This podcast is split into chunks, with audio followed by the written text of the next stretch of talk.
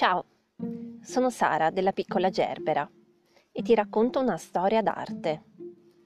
Questo è uno dei racconti che trovi scritti sul mio blog, dove puoi andare per vedere le immagini che ti illustro e dove puoi trovare anche degli approfondimenti con relativi link.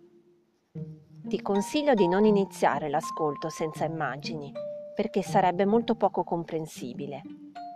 Non le hai trovate? Vai sul mio sito w w w punto la piccola gerbera punto i t e dal menu scegli blog e poi podcast. Trovi lì la storia che ti sto leggendo. Buon ascolto!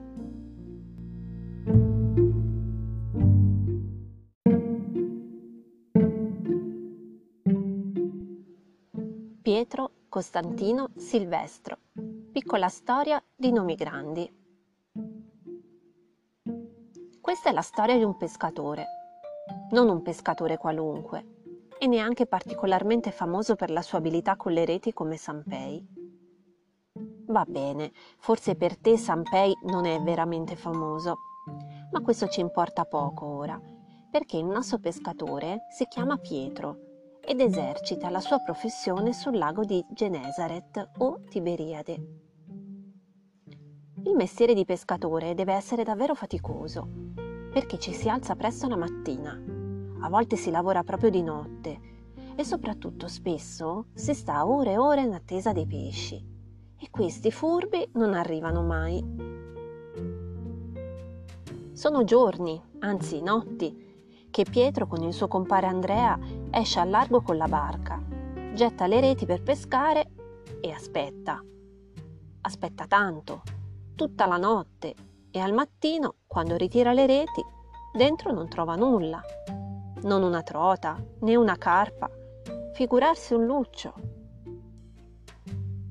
Una mattina di queste ecco comparire Gesù.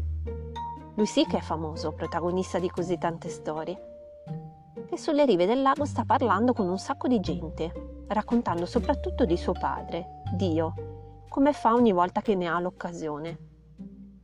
Addirittura chiede a Pietro di salire sulla sua barca perché da lì tutti lo possano sentire meglio.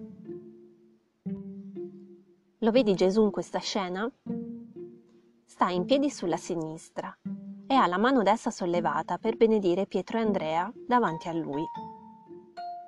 Loro sembrano un po' impauriti perché è appena successa una cosa incredibile e sono ancora un po' scossi.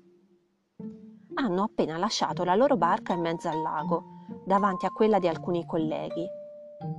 E se guardi l'acqua, noterai che i pesci non sembrano mancare, anzi, sono tantissimi.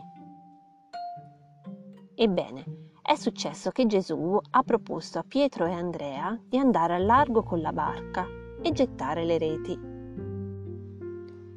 Loro, ovviamente, con gran rispetto, ma anche un po' perplessi, gli hanno risposto: guarda che è tutta la notte che siamo in mezzo al lago, di pesci neanche l'ombra. E secondo me tra sé e sé hanno anche pensato: ecco, ora arriva lui con l'idea geniale, credi di risolvere qualche problema? Certamente se lo avessero detto a voce alta Gesù avrebbe risposto di sì, perché in effetti insiste.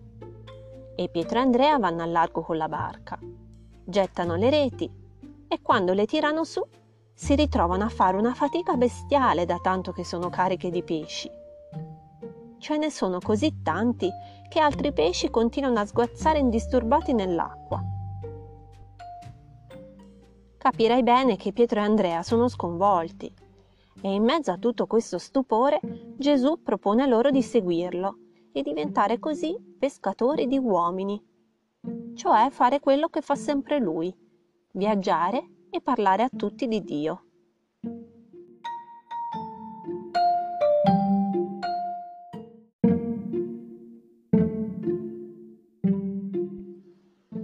E qui cominciano le avventure di Pietro, raccontate dai libri del Vangelo e da tantissime immagini come questa, che si trova sulle pareti di una basilica di nome San Piero o Pietro a Grado.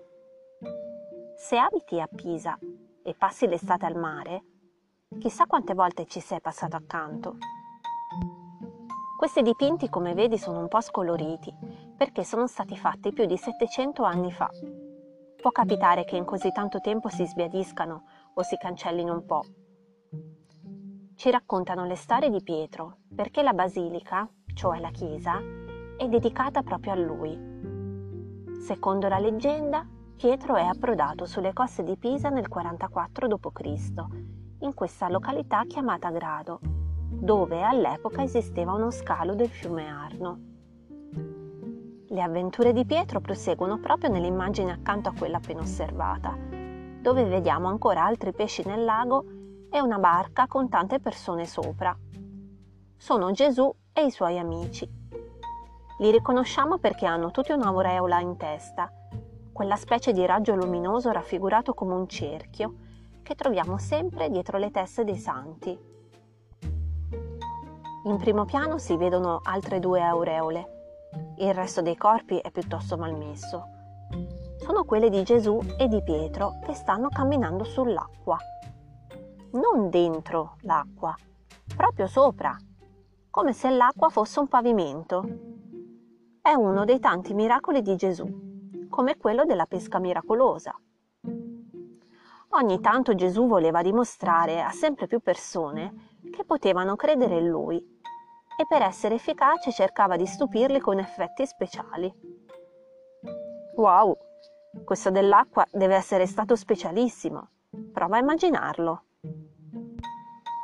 Le vicende di Pietro sono davvero lunghe e se vai dentro la chiesa di San Piero a Grado ti puoi divertire ad osservarle tutte.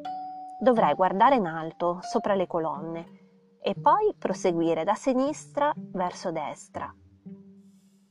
Però, come ti ho detto, molte scene non si vedono bene e per questo non te le racconto tutte e salto a pie pari quasi alla fine, quando Pietro, insieme all'amico Paolo, viene posto ormai morto nel cimitero di San Sebastiano.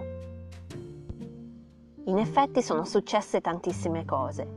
Gesù è morto e Pietro ha iniziato a darsi da fare come pescatore di uomini. Ha conosciuto un sacco di persone, ha fatto miracoli, ha viaggiato e alla fine, come tutti, è morto, così come il suo amico Paolo, un altro santo che spesso viene ricordato insieme a lui. Qui li vedi mentre, avvolti in una coperta come due gemellini appena nati, vengono spostati da un pozzo dove i loro corpi erano stati nascosti per essere più degnamente sepolti in una tomba vera e propria. E quindi, se sono morti e sepolti, la storia sarà finita? Immagini bene, la storia non è finita. Accanto a Pietro e Paolo, che vengono sepolti, troviamo un personaggio nuovo, sdraiato a letto con una bella coperta rossa. Sulla testa non ha l'aureola, ma una corona. Dunque non è un santo, ma un re. Anzi, ad essere più precisi è Costantino, l'imperatore dell'impero romano, niente meno. Guardalo bene, è vero, è l'imperatore e quindi sarà ricco e potente. Eppure il suo viso e le sue mani sono chiazzati di tante macchioline rosse. È la lebbra, una malattia terribile che non lascia scampo. Costantino è affranto e disperato. Qualcuno gli ha suggerito di immergersi nel sangue di tremila bambini per guarire, ma fortunatamente le grida delle madri di questi bambini gli hanno fatto cambiare idea. Dunque, che fare? Di notte, durante il sonno, gli appaiono due figure dotate di aureola, che dicono di essere San Pietro e San Paolo. Li vedi in piedi accanto al letto dell'imperatore. Entrambi lo benedicono con le loro mani e gli suggeriscono di rivolgersi a Papa Silvestro, che battezzandolo potrà salvarlo da morte certa. Tu che avresti fatto al posto dell'imperatore? Costantino non crede in Dio e quindi per lui il Papa è la guida di una religione che non gli appartiene. Anzi, il suo impero è sempre stato avverso a questo credo e ha fatto del male a moltissime persone che lo seguivano. Eppure decide di chiamare Silvestro. Probabilmente si dice che non ha molto da perdere e racconta al Papa. Io ho sognato questi due uomini che dicevano di essere San Pietro e San Paolo. Ma come faccio ad essere certo che fossero proprio loro? Silvestro ha la risposta pronta e mostra all'imperatore il ritratto dei due santi. Guarda un po', in questa scena ti sta proprio indicando Costantino, che seduto sul suo trono con i piedini penzoloni, stende il braccio davanti come per dire: sono proprio loro! Dunque è fatta!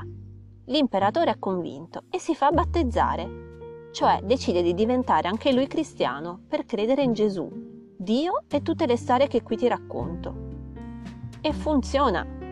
Costantino guarisce dalla lebbra.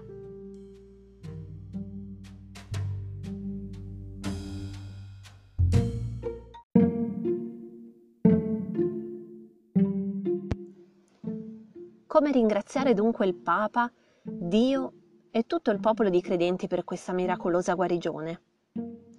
Far costruire la basilica più importante della cristianità, dedicata al santo apparso in sogno, la Basilica di San Pietro a Roma.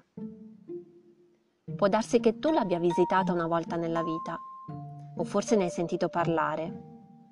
In realtà quell'enorme e famosissima chiesa che c'è oggi a Roma non è la stessa fondata da Costantino, perché nel tempo è stata ingrandita e modificata. E poi questa, come sempre, è una storia che ti racconto, piena di elementi fantasiosi e non reali, ma non me ne invento io, sono tante le versioni di queste storie raccontate sui libri, io mi limito a riferirtele. E quindi nell'immagine accanto trovi Papa Silvestro. È presente il trentuno dicembre, la notte di San Silvestro? Ecco, è lui Silvestro, e infatti porta l'aureola. Dicevo, trovi Papa Silvestro che benedice il cantiere e Costantino che gli mostra i lavori. Un tagliapietre è seduto su una cesta rovesciata, intento a battere con martello e scalpello un blocco di marmo. Due operai ruotano una carrucola per sollevare qualche peso, e in alto altri due muratori costruiscono una parete armati di cazzuola, un cantiere in fermento. Ah, hai notato che nel frattempo anche a Costantino è spuntata l'aureola? Bene, tutto è pronto e la grande basilica è ultimata. Non resta che consacrarla, facendole ricevere una speciale benedizione da parte del Papa. San Silvestro è felice e soddisfatto, con la sua mazza in mano al centro della scena, dietro all'altare, pronto a benedirlo, circondato da tutte le autorità ecclesiastiche, cioè i più importanti uomini della Chiesa. A sinistra Costantino sorridente, con le mani sollevate. Forse sta pensando: ecco qua, guarda che bel lavoro ho fatto fare. Se ti stai chiedendo che c'entra questo finale con il nostro Pietro, la risposta è semplice. Secondo la tradizione, il suo corpo si trova proprio sotto l'altare di San Pietro a Roma, come spesso accadeva quando si intitolava una chiesa a un santo. E qui, a San Piero a Grado, trovi tutta la sua storia, da quando diventa un seguace di Gesù fino al suo solenne riposo in terra consacrata. Se vai a vederla di persona me lo racconti?